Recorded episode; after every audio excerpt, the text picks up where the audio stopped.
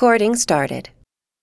Is being castigated and being uh, made fun of and um, condemned. And and he said these words, I I got immunized. That was his crime. That was his only crime. Instead of using the word vaccinate. And he's been all over the airways uh, calling for him to do this or that. Now, on the flip side, there is a black player. That guy was white.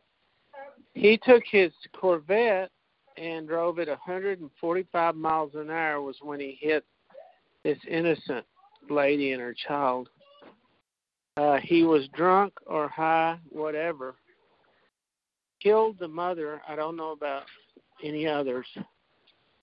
And there has not been one word of condemnation about this guy. So this is the world we live in. Not a surprise. Not a surprise. But when they tell you you use the wrong words, where would they stop? Uh, wrong hairdo? Wrong shirts? Wrong smile? The thought police are alive and well in America right now. Yeah, it reminds me of a book I've got on my library shelves called Snitch Culture. And uh, you want to talk about uh, really being alive and well, you just wait till the snitch culture really, really kicks in.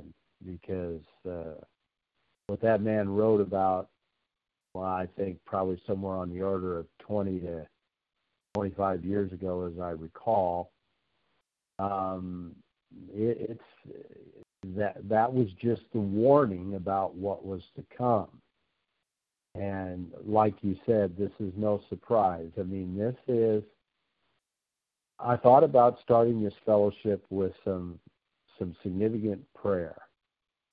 And I think maybe we should do that. I, I think you'll find some things that you may want to add to the prayer. But let's do that. Heavenly Father, I do want to open up this evening's fellowship with these men with an opening prayer. That prayer, Father, is a prayer of thanksgiving. I thank you, Father, for all that you have done in exposing evildoers. Father, it is from the top down that the evil has been exposed. As Brother Russell said, there's just no surprise in what is happening and what is going on. And, Father, you know, we here have been sounding that trumpet, sounding that warning. You tell us in your scripture that if you see the sword coming, and the sword is your sword of wrath, if you see the sword coming, as if you were to see the sword coming in your own existence, you would see someone intending you evil or harm coming. You are to sound the trumpet as a watchman on the wall. And if we don't sound the trumpet, the people will die in their iniquity, but the blood will you require at the hand of the watchman, because he failed to sound the trumpet. So, Father, we know, you know, how we have been sounding the trumpet to give warning to our people that they not die in their sins. And Father, the exposure of the, the levels and the extent of the sin and the crime in the land should be causing everybody in this land to blush. And I'm not talking about blushing to the extent that they say, we need a new leadership, the extent that says, we need a new school superintendent, or a school district representative, or a new senator, a new legislature, a new representative, a new president, all of these things. Because, Father, what you have done is shown the level of the corruption in these entities, in the entities that have been built up and devised, organized, and established throughout the land, being manipulated and worked by the doers of wickedness. And would to God that they would recognize and see that every single one of these things has to be torn down. There is no cleaning out the swamp, so to speak. These have got to be torn down because there is no saving them. They are corrupted through and through to the core. You have taught us in your word that this is exactly what will happen. And so I thank you, Father, over and over again for the abundance of the awakening. The many in your, of your people in this land and lands across the world where they are, coming to an awareness and awakening. But, Father, I fear their awakening is not an awakening for a return to you, only that they are going to return like a pig to the slop. And I see it happening. And yet, as we warn and continue to try to warn, they will want to continue to go back like a pig to the slop, like a dog to his vomit. I just thank you so much for the revealing of the wickedness, that they might come to their senses. But I know, Father, you also said in your word that you would not that they should hear your words and understand your words. Then they may repent. You should have to heal them. I get that. I get that principle clearly, Father. And so all I can say, thank you, and let thy will be done. Thanking you for the bountiful grace and mercy, those that can see and will come to clear and certain repentance. Father, also we thank you and we lift up prayers and thanksgiving for all that you've done with so many, provide health and healing in spite of everything that's been going on. We thank you for the miraculous and intervention and healing that you've provided for young Hannah. Father, we thank you for knowing us as, as, as your sons and daughters in Christ in spite of our infirmities, in spite of our our inabilities to, to see the, the Christian virtue in our own brothers and sisters. So I just have so much to give praise and thanksgiving for. I thank you for these men. I thank Amen. you for thirty years ago, the things that they have done to speak out and that they have yet not stopped their voices from being heard as they continue to try to teach family, continue to try to teach others, and continue their own involvement in providing for their children's children an inheritance, as well as their children's children, a wise and understanding mind after the heart, you himself. We just thank you, Father. Thank you for the abundant awakening. I thank you for attorneys that are finally deciding after fifty, seventy-five years, it's more important to fight than it is to be uh, accepted in the club.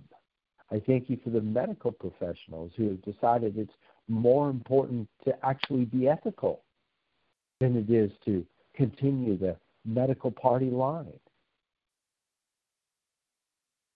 I thank you for judiciaries that are attempting to provide justice in spite of all their masters and their financial handlers.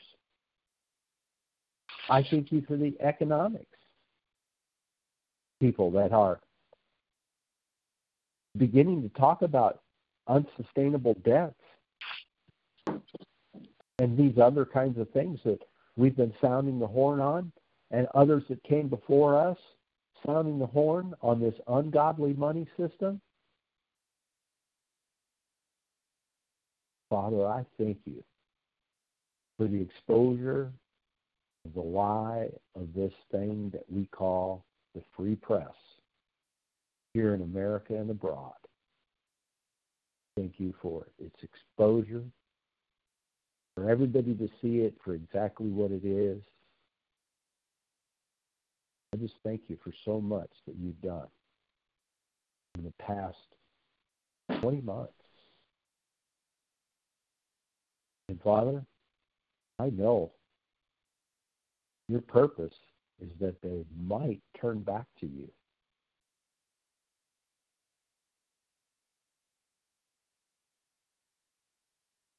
I just don't know that they're ready.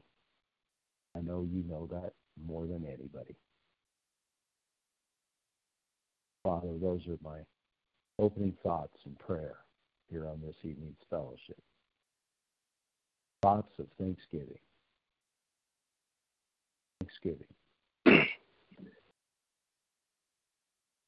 Lord, I need to ask you to teach us how to articulate your will.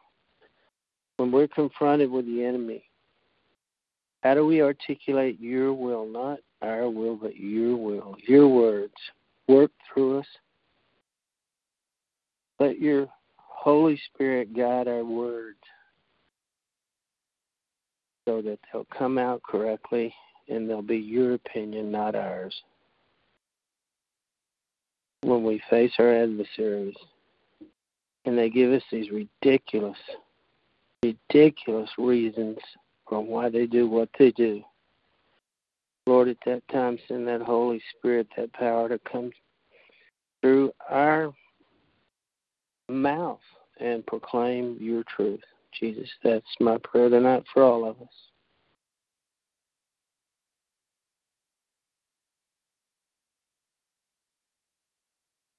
Absolutely. Yeah, uh, Russell, I, as you know, here in Wisconsin, uh, we're sort of on the front lines. Um, you are in in in the news cycle, if you will. We've got it's awful uh, quiet there too. Yeah, we got the they're trial. They're not letting that out. No, mm-hmm. But you know yeah, that that city of Kenosha has had a, a threefold um, murder rate. A tripling of the murder rate in, in the city of Kenosha. And it's an Armenian that's at the head of it. And so once again, we have foreigners in our midst that, that do not know, truly do not know the law of God, do not know the application of the law of God, and and do not know the foundation of this country upon the law of God. And I'm not talking about seventeen eighty-nine.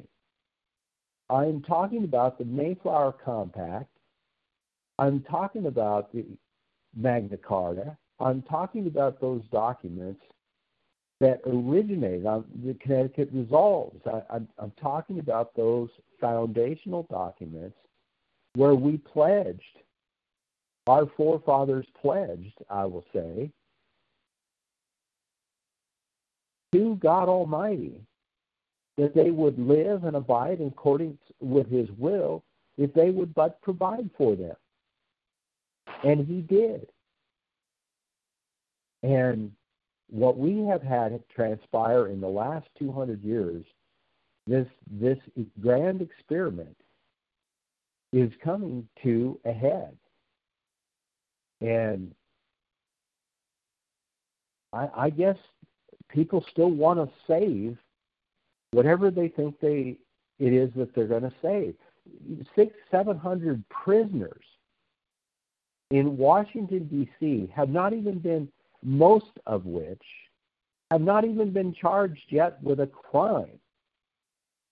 Now, I don't have the Declaration of Independence in front of me, but if somebody wants to just type it in real quick, but I happen to know that in that document it says that King George was charging people with pretended offenses and holding them without bail. Mm-hmm. That sounds to me very much like seven hundred people in Washington, D C, in hellhole, squalor-type conditions, deliberately being done so that a judge literally ordered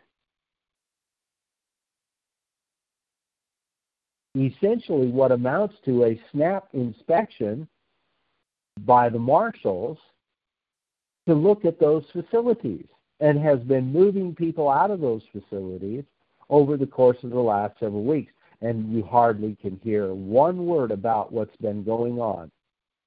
And not only that, I've been to Terre Haute, Indiana. If you don't know what Terre Haute, Indiana is, just Google it. You want to talk about the federal cesspool, where everybody goes through in Terre Haute, Indiana. You want to talk about a drug-infested and infested cesspool of a place, Terre Haute, Indiana is it. So I know exactly what those seven hundred people are going through. Exactly what they're going through. And I'll tell you what, in spite of all the people that say what they say about, well, you shouldn't be engaged in violence and so forth, we now know of a certainty that this was all orchestrated. It's only a matter of time before the whole deal comes out. But in the meantime, people's lives are altered, their families and their relationships in those families are jeopardized, because that puts a strain on a relationship. Mm-hmm. And there are people who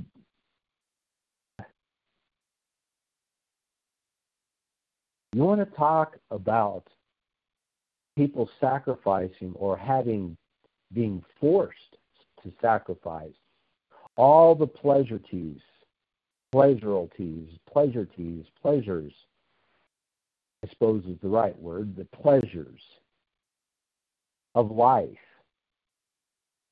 being deprived of it. You just let a federal agent come and show you what that's like. Raiding your offices, stealing all of your equipment, seizing your bank accounts, because after all, they serve the master. Mm-hmm.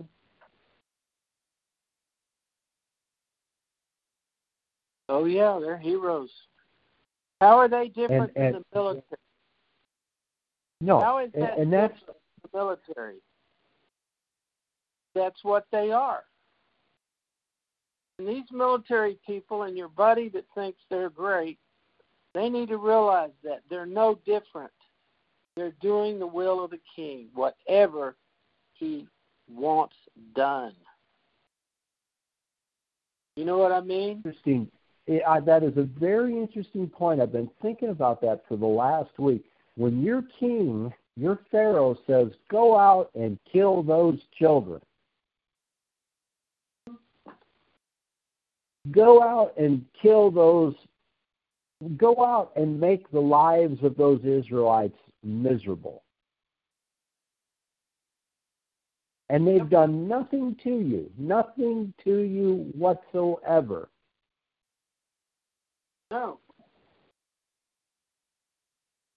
No, so when you join that king's army, you got to know your purpose. Why you're joining. Are you joining for money and an opportunity to go around the world? That's how they sell it, isn't it? Yeah. Pay for your school, get you a family house, you'll be buried at Arlington Cemetery at no charge. All you got to do is whatever we tell you to do. If it's stick a man's head in water and almost drown him over and over and over, That's part of the job, buddy. Dig it. You're a proud American. That's the American way now. So sing your Lee Greenwood song while you drown people. And what in the world is this prison doing in Cuba, Doug? Who authorized that? What's the story on that prison that Obama was going to close? Because he was the opposition to George Bush and, you know, Mister Trump. It's still open, isn't it? How about it on your resume? I was an F B I agent. Whoop-de-doop-de-doo. Well, it, it opens doors. See, and, and that's the thing, is that when will the people recognize that every one of these agencies has to be completely dismantled? You know, you, you got mm-hmm. somebody like this guy from Project Veritas. You know, he, he's been trying to expose the wickedness, the corruption. Uh-huh. And mm-hmm. and we don't have to worry about all the ethical, all of the moral, even all of the legal ramifications. We just do it because we can. We do it because we can. We raid a man, we get all of his information, so he's got source information, people that mm-hmm. have become trusted confidants, uh, people mm-hmm. that uh, are whistleblowers, uh, trying to also out and expose various things. You see, it, this doesn't matter. I will not. You know, there is people just like the friend that I spoke about. You can talk highly of military personnel. There are people in law enforcement, F B I, and so forth, and you you hear people have a propensity to want to talk about the F B I as being a, a great agency. I've even heard the big talkers on the radio talk about it and so forth, right? Mm-hmm. And yet, mm-hmm. and yet, this is what that agency does. And it's been doing it for a long time. I resp- responded to my sister regarding something she had said, and I said, yeah, it's obvious this is not their first rodeo. Mm-hmm. I think of all the guys who tried to point out the unconstitutionality of a Federal Reserve. I think of all those guys that not only tried to point it out, went to prison, not only went to prison, faced charges and, and raids and things of that nature, spoke about it, did workshops, did seminars, and very little showed.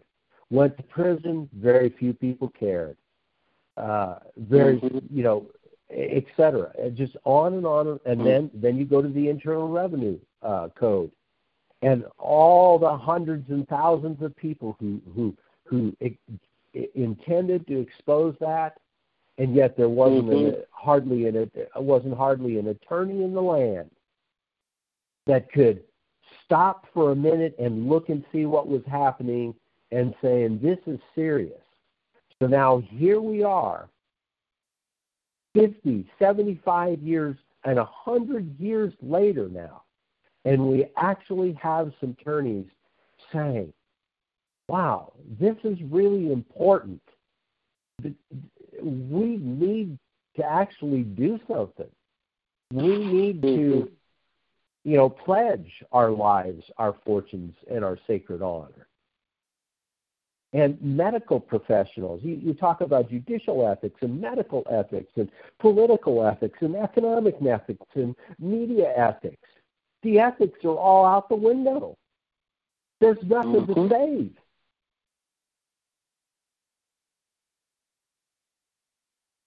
No, you and have a man. God... You you have a man that shoots an unarmed woman in the Capitol, and he's a hero. Point blank, murdered her. No investigation.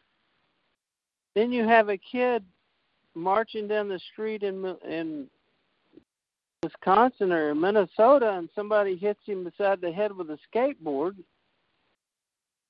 and he shoots him, and now he's on trial for his life. And now they found out that the bystander there that was with him just happened to have a loaded Glock in his hand. He forgot to tell them about it. He forgot yeah. to tell the police about the loaded Glock. Did you read that? Oh, I've I've been following it. I I've been actually yeah I I, I the they whole put thing. Him, like they I put say, him on the stand. They put him on the stand and said, "Did you have a Glock?" And he goes, "Well, I was on medication. I, I, I, yeah, I had one, but why didn't you tell the police?" "Well, I forgot. I was depressed and I was on medication." That makes a big difference, doesn't it? Yeah, this, this whole prosecution is really, and everybody going into this that's been watching, had been watching the whole thing in Kenosha and had actually seen the videos, was just astounded that they were going to try to bring a prosecution, and the prosecution oh, is absolutely yeah. looking pathetic. I've looked at the Wisconsin statute on this, the statutes regarding uh, stand your ground. Uh, even though the stand your ground law in Wisconsin is, is rather ambiguous and subject, that's the way we write laws. We write laws so that they can be reinterpreted later on by judiciaries. That's the whole purpose of this. That's why you have people with, you know, uh, these twenty-eighth grade educations writing these things so that nobody can understand, and you need then to just let the judiciary decide to interpret it, and whether he's uh, he's got a right to self-defense, or whether he was an instigator or not an instigator, and all of these things. Um, so, yeah. See, they I, ought to bring and, charges against the prosecutor, Doug. That's who ought to be prosecuted. Exactly. This is exactly right. This is where God's law comes in, and the people don't know it. You know, you started out with a question. Good evening, gentlemen. I know there's a few more of you that joined. Good and, evening, Dave. Uh, it, it's just another one of these examples where there is so much uh, that is wrong in the system that the system, you know, I know it's the pie in the sky, so many people want to just get back to the Constitution, you know. And, and I, I've been the first to say it. It doesn't matter whether it's a Constitution, whether it's God's law. If you don't have righteousness being done in the land, if you do not have judgment being executed speedily, then you will invariably have whatever the chaos comes out of it. And God said in his word, you don't have to worry about the face of man, because the judgment is mine. You execute the judgment that I've told you. You do not have to worry about the face of man. In the end, I'm the one who makes the final arbitration. And we're just supposed to carry it out in accordance with his will so that chaos does not prevail in the land. And good, good point. This, this this whole uh, trial situation, you know, is, is just another example of uh, injustice, and hundreds of thousands of dollars being spent in legal fees and all of the rest of it in order to try to convict somebody for something they had a legal right to do. And and again, like I say, you look at the statutes on this, you have to be able to prove that you did not in any way provoke an attack. So, for example, if somebody takes, you, two of you are having an argument, and another one takes a swing at you, or another one says, well, you know, blankety blank, you and your mother, et cetera, et cetera, and you decide to take a strike at that individual. Okay, you could be deemed as being the one, even though the other one provoked you, and then you took a strike at that individual, and then that person comes back and does something which actually kills you, you could be held liable under the statute for having instigated that individual because you struck him when he said something in a lewd manner about your mother, your sister, you know, whatever. It, it's convoluted at its core. And so there are there are a number of ways that, that this legal team will continue to try to put a uh, a situation in play, and they're and they're doing it. If you understand some of the questions on the prosecution, they're in in fact trying to lay the groundwork that he actually took actions based on uh, agitation that he had already implemented and instigated. For example, just well, just having having the weapon. Go ahead. Contrast that with the shooter in the Capitol. That's exactly what I've done. Everything that prosecution said, I've applied it to the shooter in the Capitol. She was unarmed. There's never supposed to be a weapon drawn on an unarmed person. I forget what they said, but she wasn't a- aggressively coming towards him in any threatening way. He was going away from her through the door. And it ought to make everybody concerned that they didn't even tell us who it was for months. And when they introduced him, they introduced him like he was a, a hero that saved lives, when we all know that this is a fraud. He was just picked because he's apparently stupid. He left his pistol in the restroom one time. Just forgot all about it. Well, it by the don't, you, don't, don't, don't you wonder who was behind him saying, just just reach out there and shoot, fire a shot. Just just reach yeah, out there and uh-huh. fire a shot. That's who. I, that's what sure. I'd like to know. I'd like to know who who it was that goaded him to to, to take that shot. I, you know, uh, I bet we could almost... Exactly. I was just going to say, you can almost bet it would have been one of those guys like a, a Chuck Schumer or somebody else, uh, you know. But it, but it doesn't even get investigated. It, but didn't they just say that Lindsey Graham told them to shoot him? Yeah, one of them did. So... Yeah, Lindsey Graham was supposedly there inciting the yeah. riot, telling him to yeah, shoot. Lindsey was in on it. So let's hold him accountable for that poor dead woman who was an exactly. employee of the United States government. But she was one of theirs. Yeah.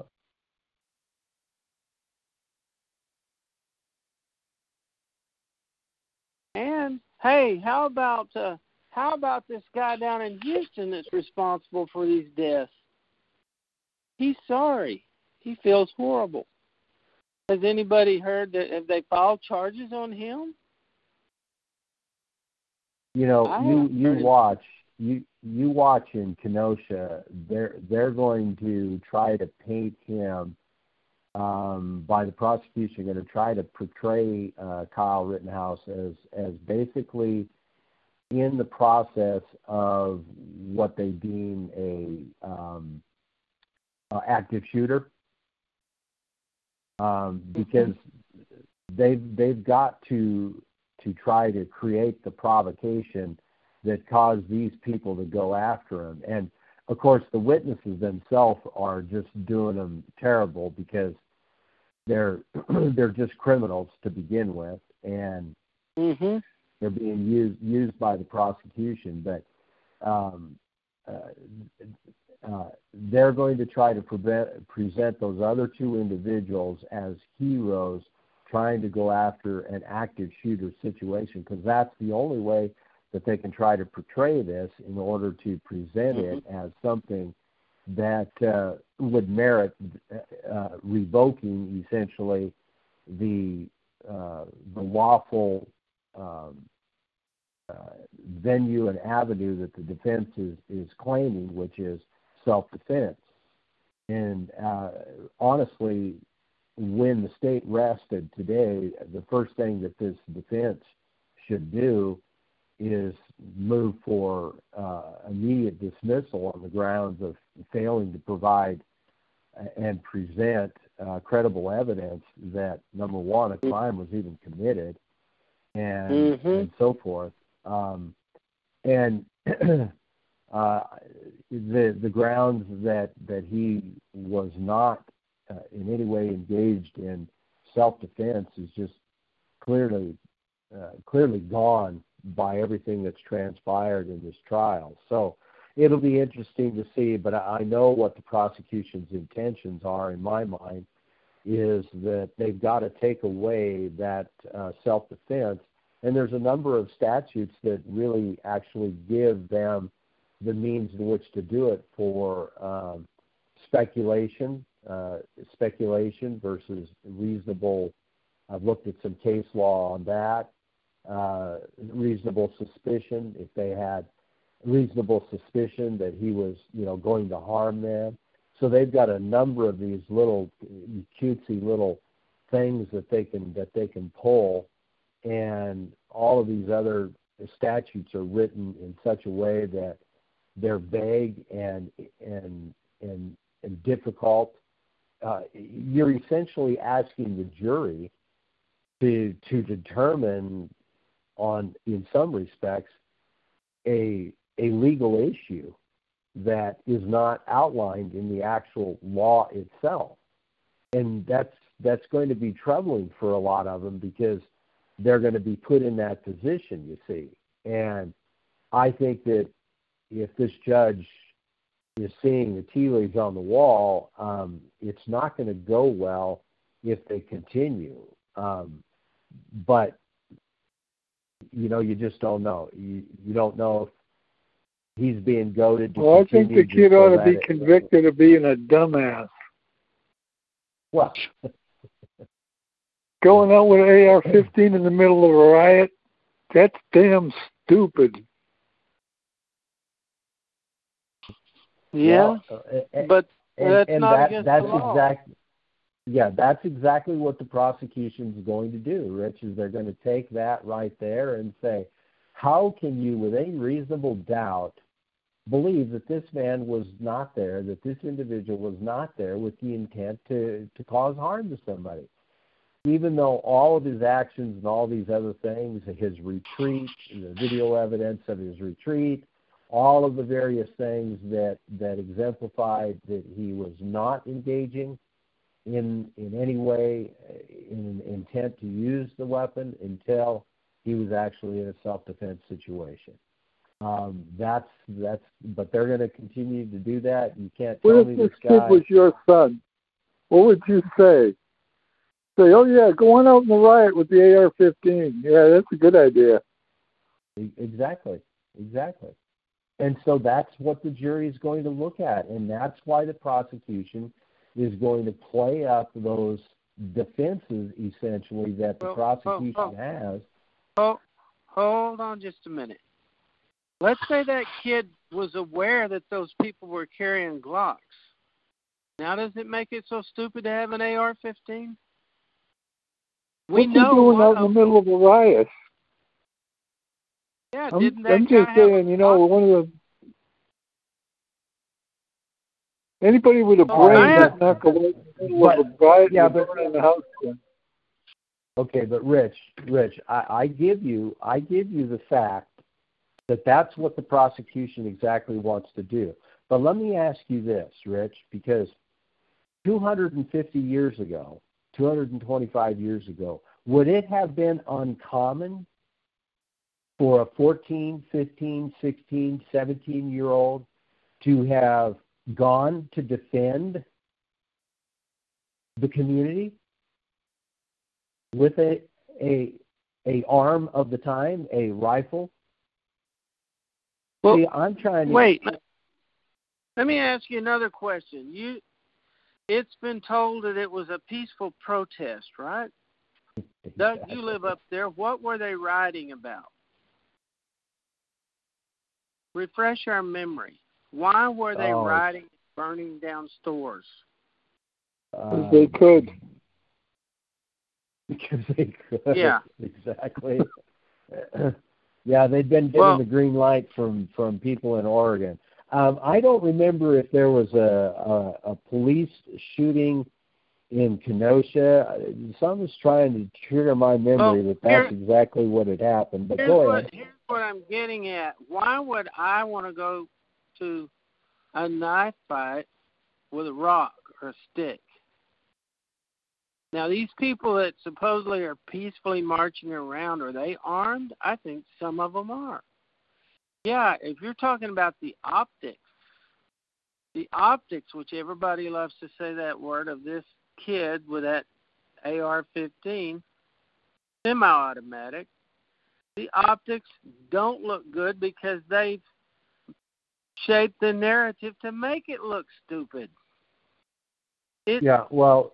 It was. It was a Jacob Blake had got shot, uh, police shooting at Jacob Blake in, in August of uh, twenty twenty. I thought that I recalled that that's what the original... What uh, did Jacob Blake do? Um, well, then... Did, that, he, did that, he resist arrest? Um, I, I it, yeah, I, I, uh, I just don't remember.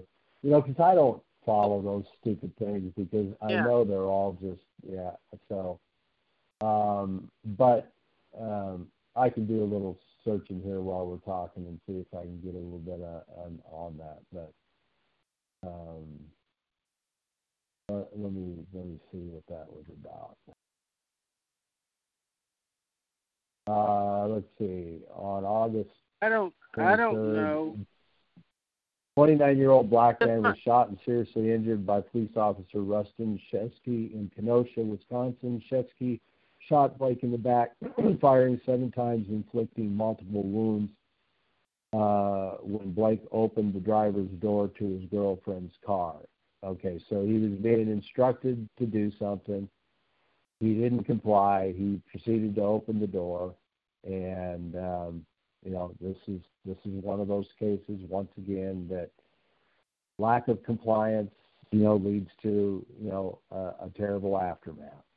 So, mm-hmm. um, well, as I've said before, a, we it, need to find out who's who's teaching these cops to do these things, who's teaching them to lean on somebody's neck at uh, for a ridiculous amount of time when a guy's clearly not a threat. Uh, But I've never been a cop, so I don't know what it's like. That's uh, that's the real world out there, fighting the bad guys. So anyway, I I will say again, I don't know if this Rittenhouse guy, I never met him. I, I thought it was strange that he would be out there with that. But he says he went to offer medical help. Is is that is that true or false? Yeah, he, he was, was there to attack. He was yeah he was he was out there, as many people have, to, you know, this is where we're at in the country. You know that your own, you know, friendly people are going to be subject in, in the crossfire of things that are happening, property and so forth. So, given whatever, given whatever you want, and like I say, Rich, I I I get, I get it. I know what the prosecution's gonna gonna continue to do here is they have to take away that element of self-defense, and they have lots of tools in their toolbox to use. So far, three or four of those elements have been completely taken away by by the testimony of these uh, these prosecution witnesses alone. But that being said, you know, we can all say, well, that's pretty stupid for a guy to go do this. But, Rich, I got to tell you, it's getting to the point around our communities that men are talking about um, being there to protect uh, some of those communities. So I don't find it uh, ne- necessarily bizarre uh, that people of all ages would would go and attempt to defend a community, because we're tired of it. So I'm not sure that, as I say, I, I get it. I understand what you're saying, and that's exactly what the prosecution's going to use. But I'm just putting you back two hundred twenty-five years, and I'm saying it would not have been uncommon at all for a fourteen, fifteen, sixteen, and seventeen-year-old to be right there with men protecting property from people who were seeking to do harm. It just that that would have just automatically happened because that's the way we were two hundred twenty-five years ago.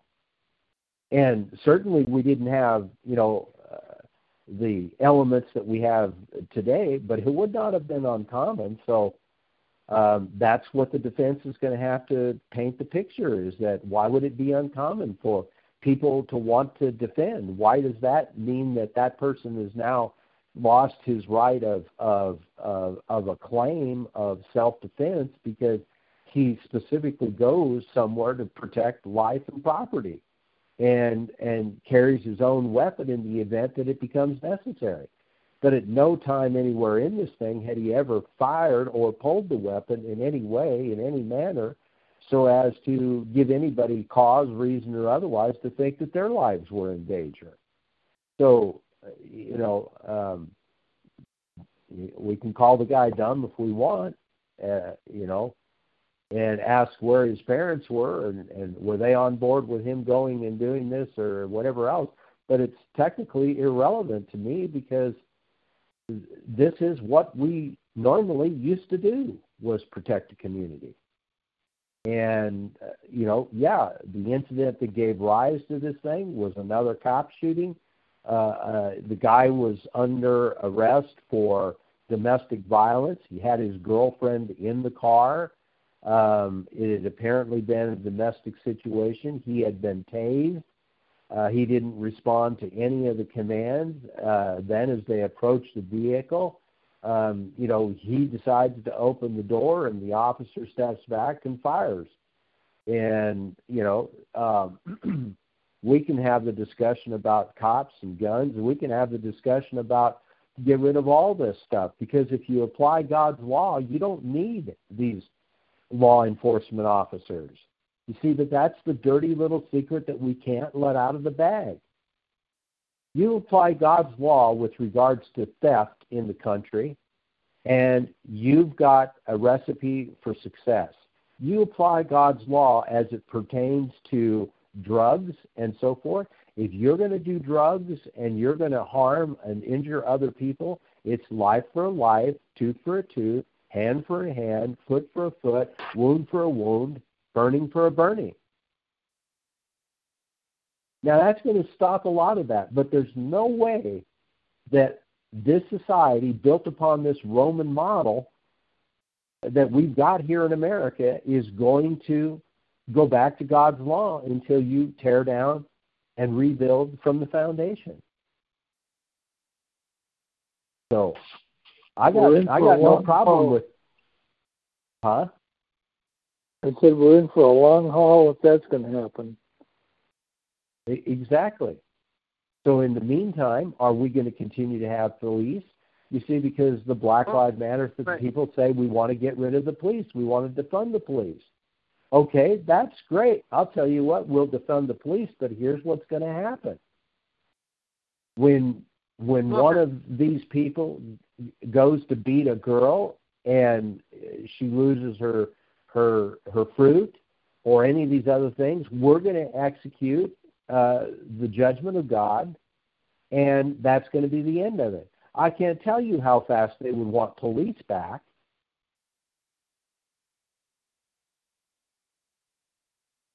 Because under this system here, there's a lot of chances. Under God's system, it's an entirely different arrangement. Well, he's but got the perfect law. Yes, he does. He he has the perfect law of liberty. As long as man is going to continue to try it on his own and do uh, in accordance with their own will.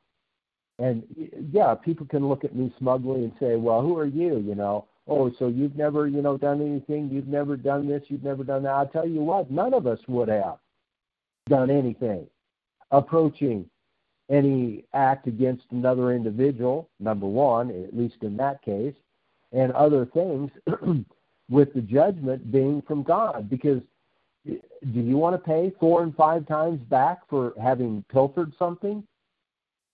You know, you might as well just went out and bought it in the first place.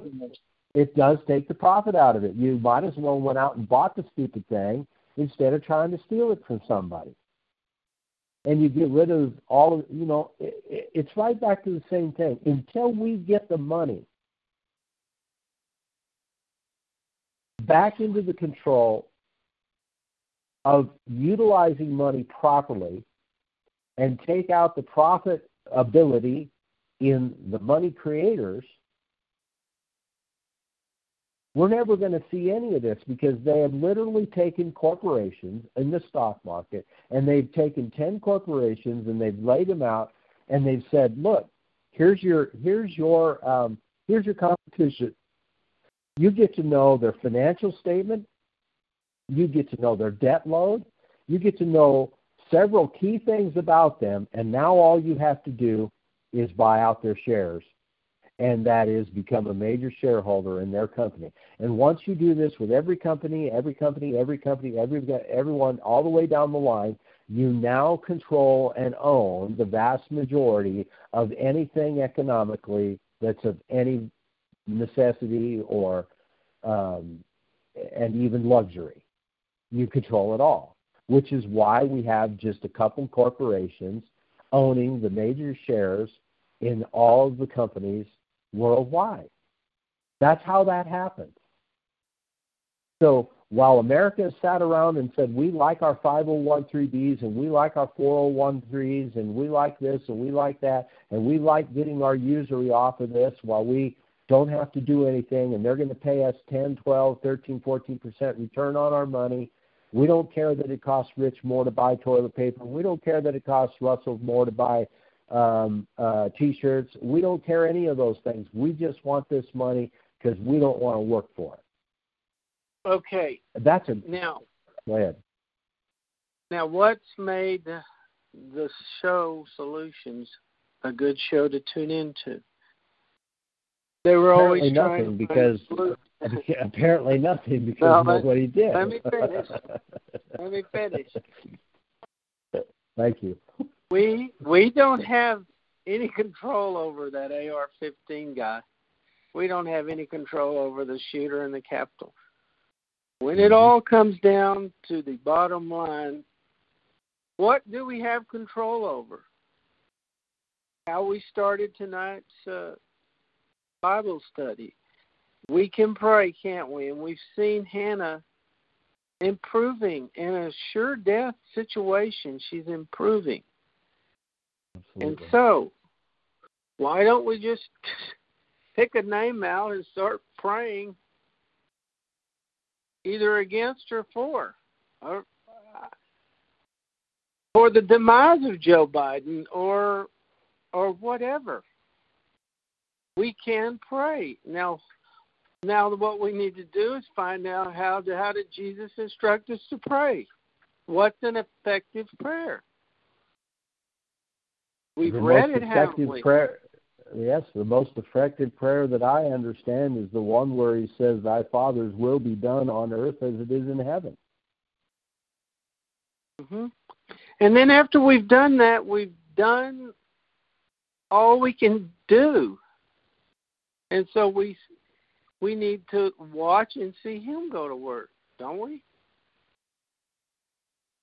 Well, we do, but in in... in the Bible also uh, gives us a command to do.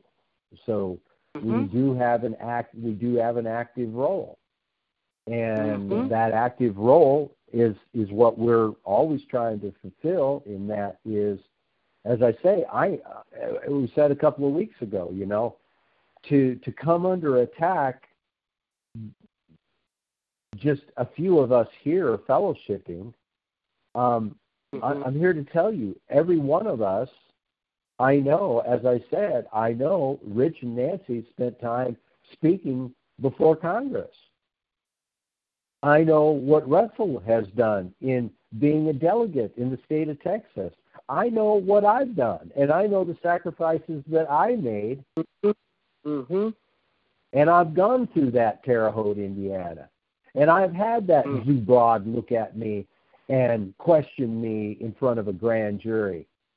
And when I told him that he has no authority because this Constitution that everybody loves gives him no authority to do anything against me because there is no constitutional gold or silver coin in which I can pay a licensing fee for our financial, quote-unquote, securities. Mm-hmm. So if you can't do that, then you have no authority. The fact that he uses that authority and uses it unlawfully and the rest of the public don't know, that's because we have created agencies and organizations so deep and so big that nobody knows. So until we tear those things down, just as Gideon was instructed to go out and tear down his father's Baals, we've discussed this on this fellowships about how the word Baal was the given deity of a locale. That's Zondervan's Pictorial Dictionary. But if the people don't know this, they can't understand that the Baals were the economic deities in charge of the economic pulse in the area. We can't understand that we're being controlled and manipulated. All this stuff that's going on, all this chaos is orchestrated chaos to keep us, even this whole thing that we were discussing with death. I want, you know, what happens when you die? As I said, I think it comes down to the fact that people don't under, know and understand about the, rec- the, the, the resurrection. You see, because think about this.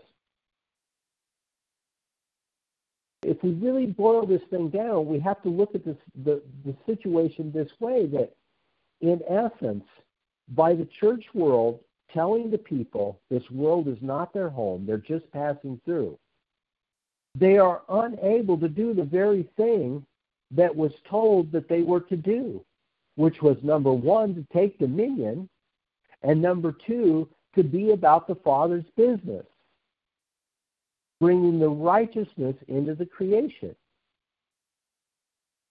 So if that is not God's intention, that he intended us all to just to live out our existence with everything crumbling around us and, and, and in descending into total chaos, and even our children's children and so forth being, you know, enslaved on the continent uh, that he gave them, because remember the scripture says, he sets the bounds of the nations of the children of Israel according to the number. He sets the bounds well, of the nations according to the number of the children of Israel. Go. Let me clarify as far, as far as the prayer. In fact, God could answer the prayer and say, Russell, you do this. You take this action. And then the ball would be back in my court, wouldn't it? It would. You're gonna you're gonna obey. So I'm not saying uh, be neutralized. Right. But what I'm saying and, is, what can we control? Right. I don't know, Mister Rittenhouse. I wasn't there. I don't know who was at fault. But I know they play both sides against the middle and confuse all of us, so we're all fighting each other over it. Mm-hmm. And I know there is a there is a righteous decision that needs to be made. You know what I'm saying? God yeah. God knows who committed the crime. Absolutely. And when they commit the crime, they definitely need to be punished accordingly to God's law. Because well, even if the guy is stupid, he's uh, he's got the right of self-defense. Yeah. Exactly. Yeah, and and that's what I'm talking about about the prosecution's toolbox. They certainly have the toolbox to to be able to put forward uh, a a prosecution that takes away that element of. Um, his his self-defense. because they could call him an active participant. They could do all of these little things that are wordy in the statutes, you know, and, and so forth. And so, yeah, we can call a person stupid, but in the end, when somebody whacks you over the head with a skateboard, uh, attempting to take you down and then to get your your weapon away from you, absolutely, you are you are now in a death situation, a death struggle, because uh, you know um, the likely intent of that individual at that point is to see you uh, uh, dead or with great bodily harm at the hand of your own at the hand of your own weapon. So yeah, I mean it's uh, it, it, these are the things that um, you know that lawyers live for, and these are the things that that they love the legal system about, and they, like Russell said, they. They play both games and sides against each other, and, and we know that they become politicized as well, especially in the wake of these kinds of things that have been happening. Um, none of us is for police violence against uh, individuals. Uh, many of us feel like a lot of these officers are are highly charged themselves. They've got military backgrounds to where They've, uh, you know, uh, um, you know, have have some dispositions that are not good to be in these kind of environments and, and tough situations. But we also don't need to second guess a man who's in that position. You've already tased a guy. You've already done this. I get all that.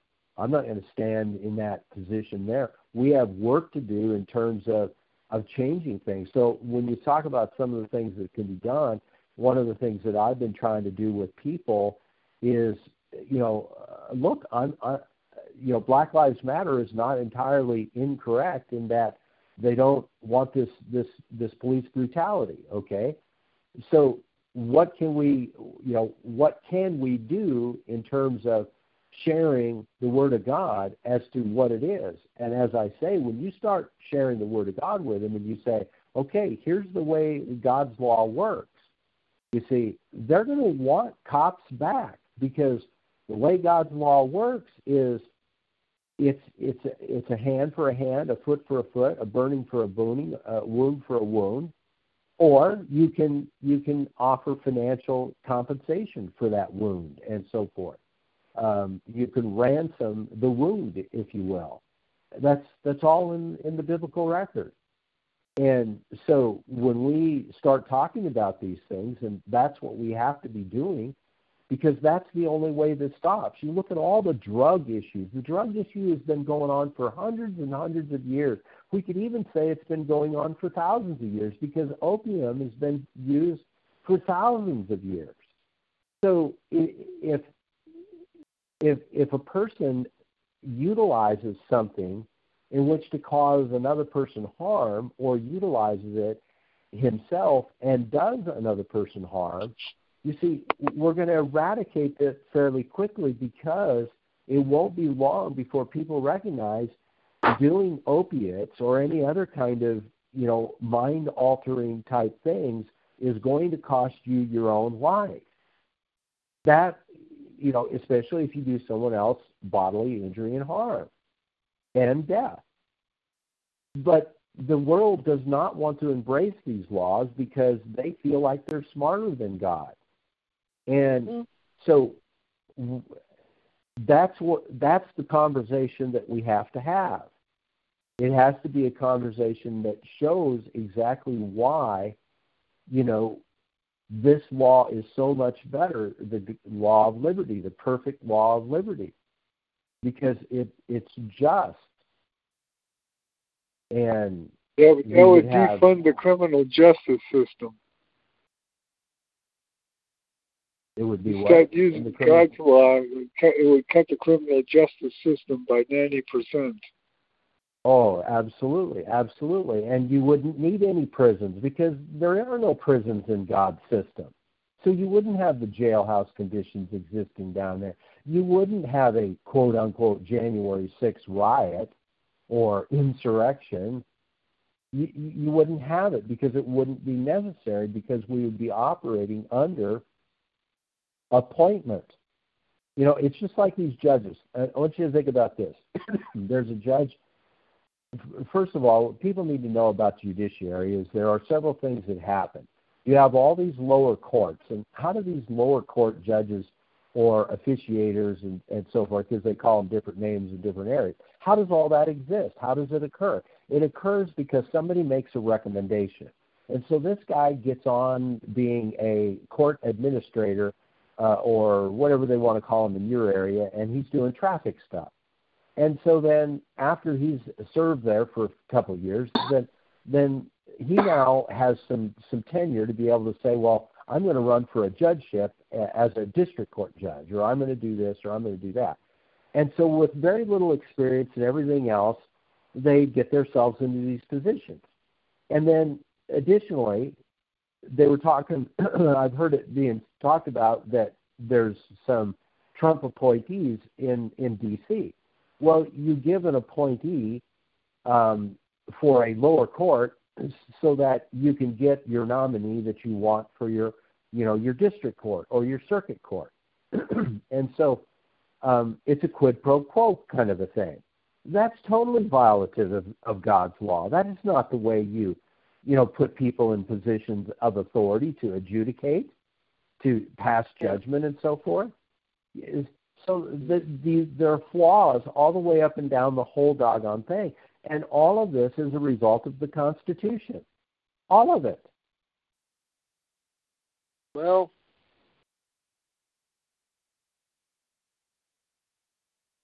well and some of it is... Go back to where, earlier you were saying that you were praying today. I was too.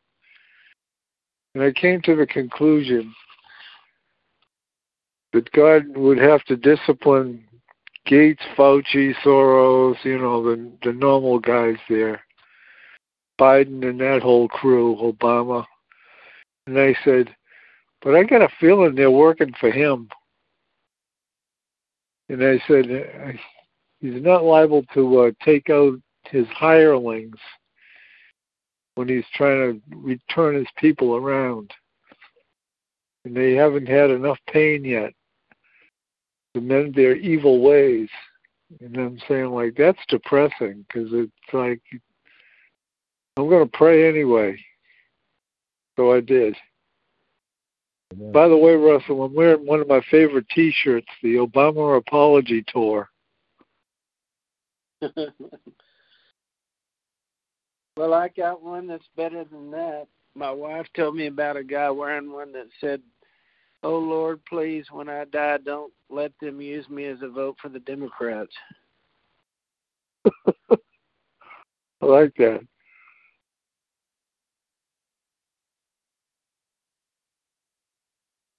Yeah, Go Brandon T-shirts are doing pretty well, too, I guess. That's what I hear.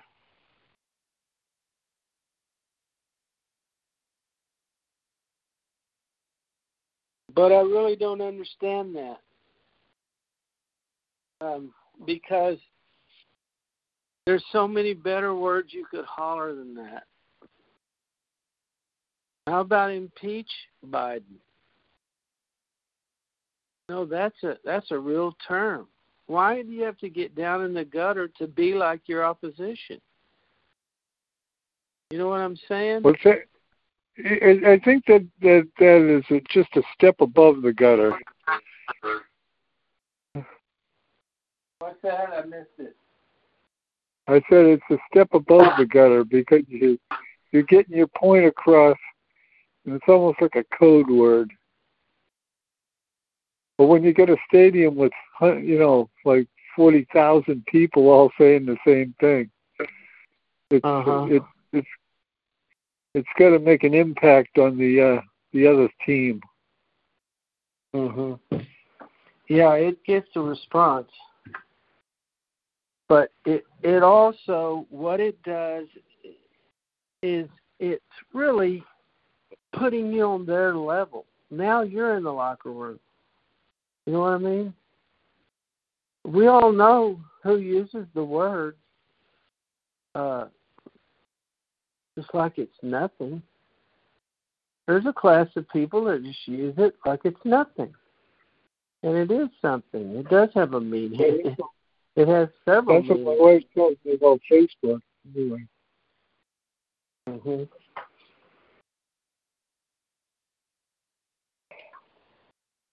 But anyway, I was trying to figure out today and saying, you know, Lord, take these guys out of here. They deserve your law to be exercised over them. And then I'm thinking and I'm thinking and I'm thinking and I'm saying, like, what it, what offends God the most of all the sins of our mankind these days? And I had to come up with child sacrifice. So I think yeah, that's shedding of innocent blood. Mm-hmm. That's the linchpin. And he hated, he hated Moloch, and he hated the uh, the child sacrifices that they did, and I'm sure they were doing those in Sodom and Gomorrah when they to- took down the uh, Jericho. They found all those poor babies in the jars in the walls. Mm-hmm. So when God let his wrath be known upon um, these ancient cities, it's got to be one of his most hated things when they destroy his little babies. Mm-hmm.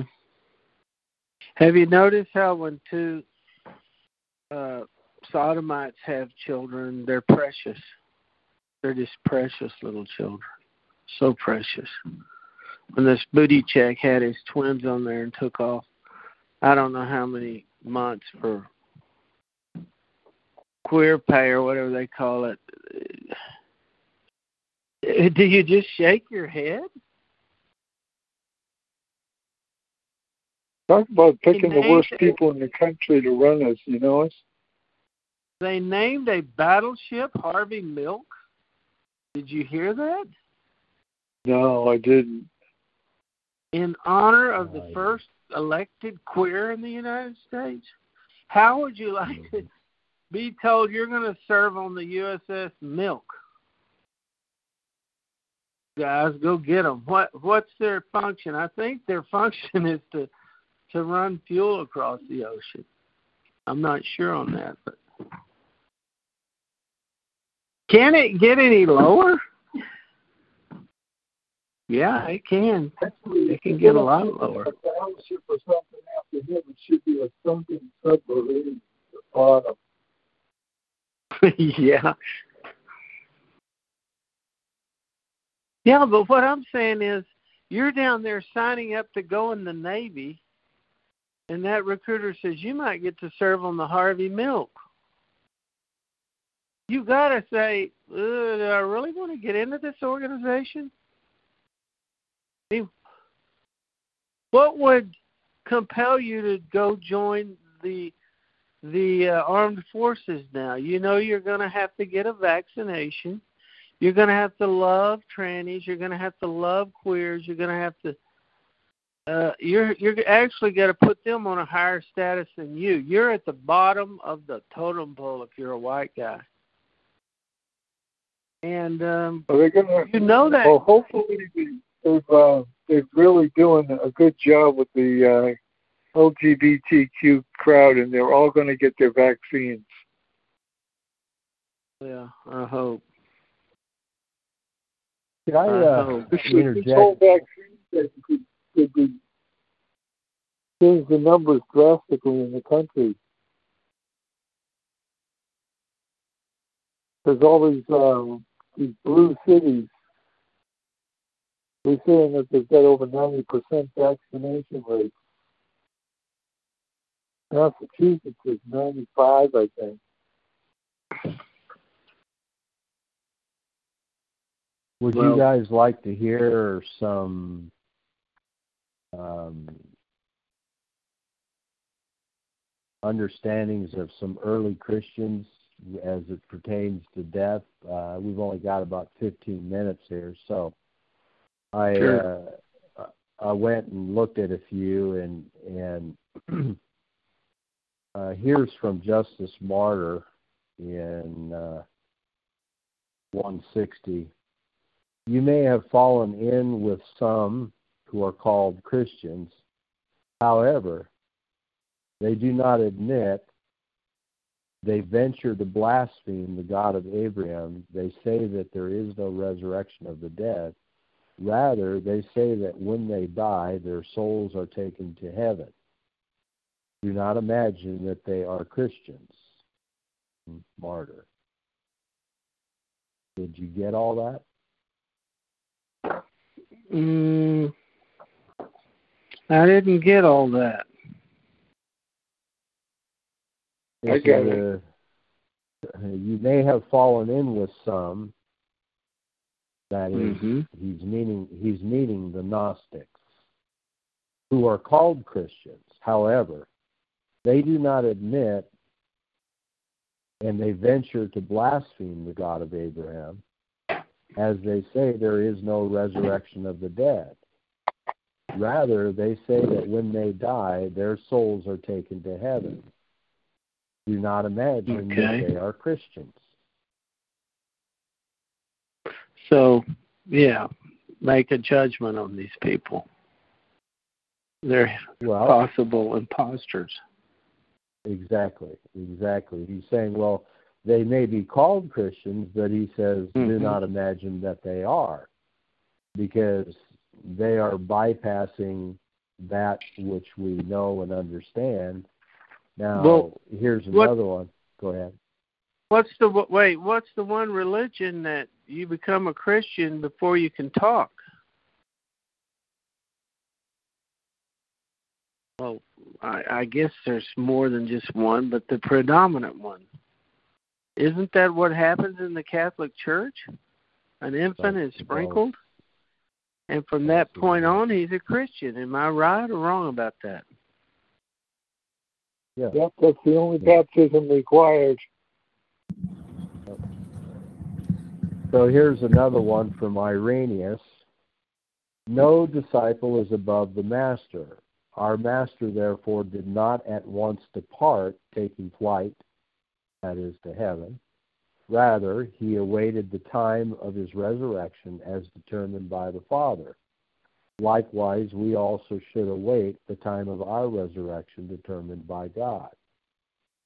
That was in one eighty. Uh, here's one from Irenaeus in uh, one eighty. The heretics do not acknowledge the salvation of their flesh, but claim that immediately upon their death they will pass above the heavens and the Demiurge, meaning the Creator, and go to the Mother or to the Father whom they pretend exists. They do not choose to understand that if these things are as they say, the Lord himself in whom they profess to believe did not rise again upon the third day, rather immediately upon his expiring on the cross. He undoubtedly departed on high, leaving his body to the earth. The Lord observed the law of the dead so that he might become the first begotten from the dead, and he waited until the third day in the, in the earth. These men, the Gnostics, accordingly, these men, the Gnostics, must put to confusion who allege that the lower parts refer to this world of ours, but that their inner man, leaving the body here, ascends into the super celestial place. The Lord went away, they say, in the midst of the shadow of death, where the souls of the dead were. However, afterwards he arose in the body, and after the resurrection he was taken up into heaven. From this it is clear that his, that the souls of his disciples also, upon whose account the Lord underwent these things, will go away into the invisible place allotted to them by God, and they will remain there until the resurrection and await that event. Then, receiving their bodies and rising in their entirety, that is, bodily, just as the Lord arose, they will come in the manner into the presence of God. I thought a lot about that one right there, because when we think about what Jesus did, he was indeed three days in the grave, and then he was raised from the dead. And then um, if we are to understand what happened for him would happen for us, we would have to acknowledge that we too would have to die until we too were called to the resurrection. In the case of Christ, he foretold that he would be three days as uh, Jonah was three days in the belly of the fish. So we were given that information and told that that period of time that Christ would be in the grave. So it just made me think that if we're going to, in like fashion, because he tells us that not only are we to similarly uh, follow in his pattern, then we would see a similar situation. And that just, that Irenaeus uh, quote there, here's Tertullian from two oh seven. It must therefore be evident to every man of intelligence who has ever heard of the Elysian fields that there is some determinate place called Abraham's bosom. It is designed for the reception of the souls of Abraham's children, even from among the Gentiles, meaning the nations. This region, therefore, I call Abraham's bosom. Although it is not in heaven, it is yet higher than uh, Hades. It is appointed to afford an interval of rest to the souls of the righteous until the consummation of all things completes the resurrection of all men with the full recompense of their reward. By Abraham's bosom is meant some temporary receptacle of faithful souls, wherein is even now foreshadowed an image of the future, and where is given some foresight of the glory of both judgments. Now, the reason I wanted to point that one out is that this is an interpretation of what Abraham's bosom is. Uh, again, if Abraham's bosom is nothing more than a reference to that bosom which is Abraham-like. Now, let me explain that. We're told in Hebrews that it was counted unto Abraham as faith because he abided in the will and was willing in faith to do that which he was called and instructed to do. So being in Abraham's bosom to me is being in like fashion like Abraham was, in that our faith in and trust in God is putting us in Abraham's bosom. Tertullian here went into an interpretation that is only his imp- interpretation. By Abraham's bosom is meant some temporary receptacle of faithful souls, and that's an interpretation. He doesn't, you know, he has nothing that he can he can provide that would end that.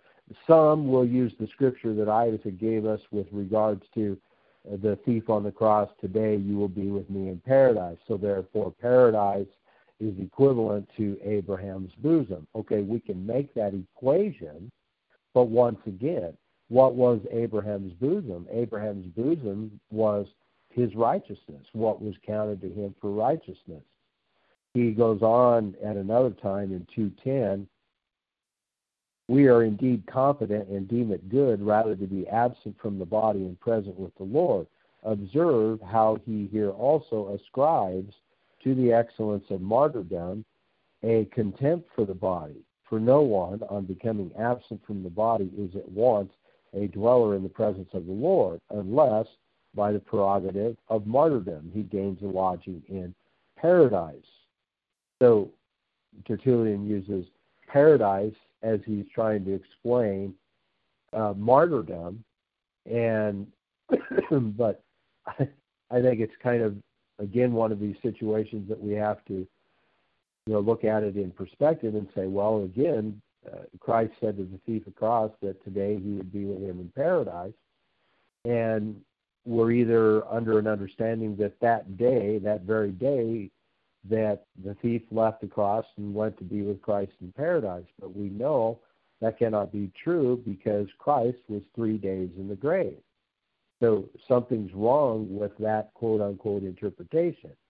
anyhow, I just found that even though previous, and I mean no, I don't hope nobody takes it this way, is that as I'm talking about these things, I, I'm talking about them as we would converse with one another uh, with the Word of God for understanding. We want to be sure we're not making an interpretation, but rather we're gleaning understanding, and the understanding is coming from the Scripture.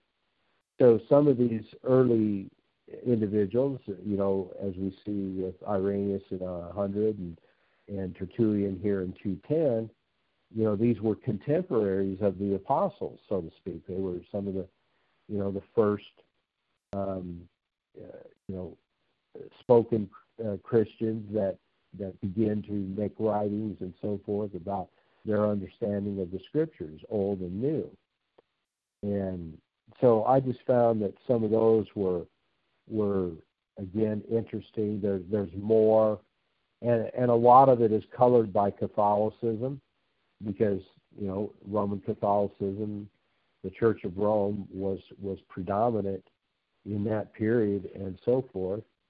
And a lot of them, you know, still did not understand the definition of the word Hades as, as it was used scripturally, it appears, and, you know, believed that it was a, you know, it was a, another region and so forth, even though we have the benefit today of, of understanding the words and realizing that that's not what they were conveying at all. So just a few of them there that I thought I'd share with you in just a few minutes there to kind of wrap out. I know we spent a lot of time talking about con- contemporary events today or current events, and, uh, you know, I knew that there would be a lot of people talking about a lot of things. We didn't get discussed, Rick, uh, Russell, you had sent me the email with regards to Ron Johnson's hearing um, with uh-huh. those individuals that have been injured um, and have suffered in, injury, and then some key people that he had testifying in his committee there. And uh, that's another thing that we've been kind of highly attuned here in Wisconsin as well, because it happens to be Senator Ron Johnson. As soon as this stuff started to come out, I'll have you know that uh, Ron Johnson's uh, seat is now got a challenger. And Ron Johnson has been really uneasy about continuing to run because he ran in the beginning as a businessman, only intending to go and spend a few years um, in Congress or in the Senate. Um, he did sign up for, you know, another another tour, if you will, or another term, and and ran again because the public support for him was so strong. And public support for him is still quite strong. And he's he's fighting um, to try to right this ship, and is very frustrated with, with what is going on, especially with this uh, this whole um, uh, Uh, vaccine thing. So um, it's just a, another example. Uh, you know, we've been, you know, people have been playing expert excerpts on the talk shows here about the testimony that has gone on there and so forth. And so I, I uh, just responded to all your family there that were linked to that email and, and let them know that here's another good a good link to to get in your. You know, in your uh, in your history and stuff, so that you can keep abreast of things on that website, because it's a real good one. I I, I happen to like the Health Impact News uh, because I think they are clearly aware of the biblical identity of Israel, um, and certainly are understanding uh, who our enemies are uh, that call themselves Jews but are not, but as the Scripture says, are the synagogue of Satan. So um, just another another thing that's going on out there for, you know, giving thanks to those that, that are continuing to step forward and are really doing very difficult and hard things. And if people think that all we're doing is talking and, and complaining about something, I think they're sadly mistaken. And um, uh, we now happen to be the voices that thirty years ago were ignored. And uh, the voices and the things that we're discussing are much deeper than the next election and much deeper than the, than the next school board administrator. These things are, are deeply rooted in these agencies, and these agencies have got to be tore down. And uh, the public school system is another one that really needs to be torn down. So, um, anyhow, I, I know that there was some mute uh, on some of you guys. If you guys want to have some closing thoughts and prayers, uh, let's let's get it wrapped up then. I'll stand down.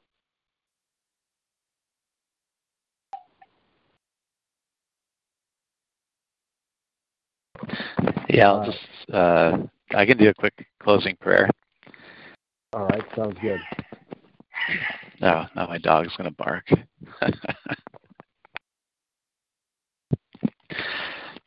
Dear Lord, we thank you for casting your your valid protection over uh, over all of us and uh, and the believers that are out there.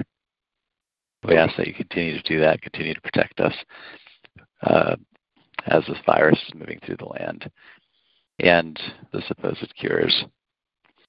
Um, we ask also that you you guide us, continue to guide us in how we can uh, lead people uh, to you, so that we can we can take uh, lost people out of out of this country and out of the world, and guide them closer to you, and make this this world uh, what you want it to be, make us what you want us to be.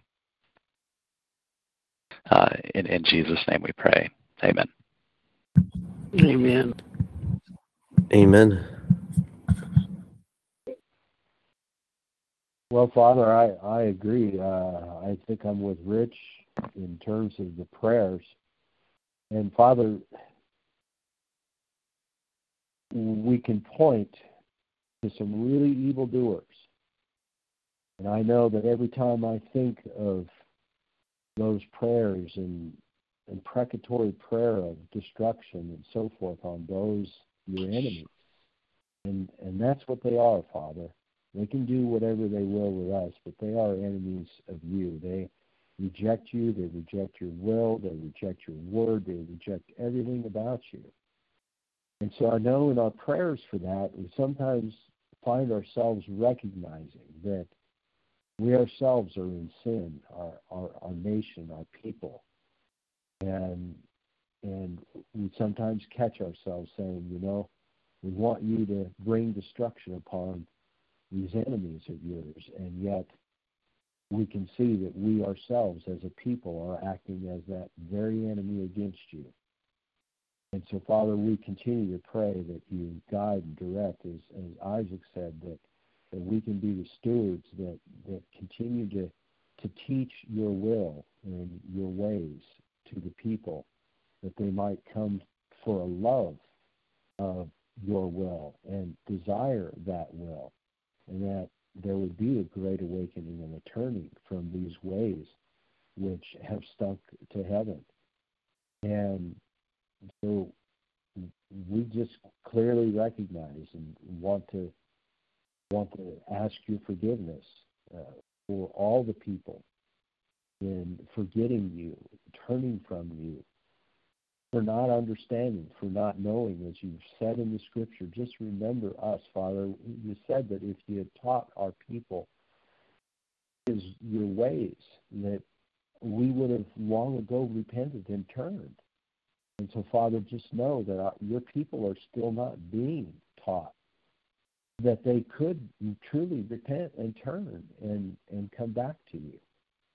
And so, Father, we ask for your grace and your mercy to continue to abide in us, that we may help to try to teach and to educate others about why it's so important to return to you if we want you to execute judgment on our enemies. Because in many respects, you have to look at us as the same enemies, because we have forsaken you.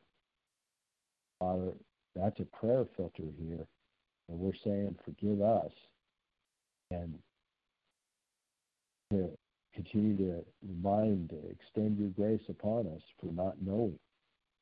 And we are sounding that trumpet, as you said, to sound the warning. The sword is coming. It's upon us. More and more people, you know, are seeing how desperate it's becoming. But clearly they are not understanding that we're in grave violation of your will and your, your, your just your general will in the in the world. Why on earth would your would you have come in the presence of your Son and said, "Pray unto the Father in this manner, that Thy will be done on earth as it is in heaven"? If you didn't intend that we would intend to do it. So we understand our sin, and we ask for your forgiveness of it. Please forgive your people, and continue to open their hearts to receive all the words that they can from within your word that will lead them to that perfect law of liberty. We ask it, we pray for it, we seek it, we we count on it. In the blessed holy name of your Son, we ask it to be brought to your ears in the most meaningful way. You may once again hear our prayers. We thank